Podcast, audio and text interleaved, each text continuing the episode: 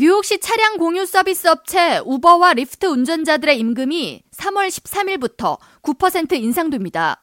뉴욕시 택시 및 리무진 위원회는 8일 물가 상승률 등을 반영해 우버와 리프트 운전자들에게 새로운 임금 규정을 적용할 것이며 전년에 비해 약 8.78%의 임금 인상이 적용될 것이라고 밝혔습니다.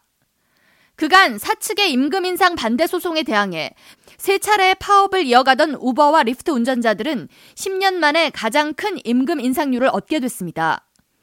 이에 따라 뉴욕시의 약 8만여 명의 우버, 리프트 운전자들은 30분 운전 시 최소 27달러의 급여를 받게 됩니다.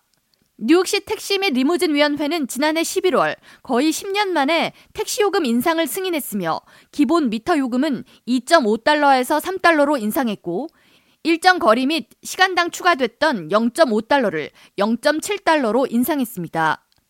이와 함께 우버와 리프트 운전자에 대한 최저임금도 7.5마일당 2.5달러씩을 인상했습니다.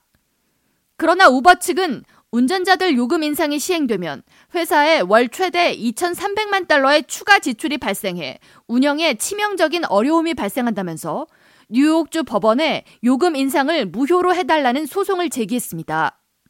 사측의 소송에 대항해 우버와 리프트 운전자들은 거리로 나와 시위를 이어가는가 하면 지난해 12월 24시간 파업을 비롯해 지난 1월 두 차례의 시위를 이어가면서 우버 보이콧을 외쳤습니다.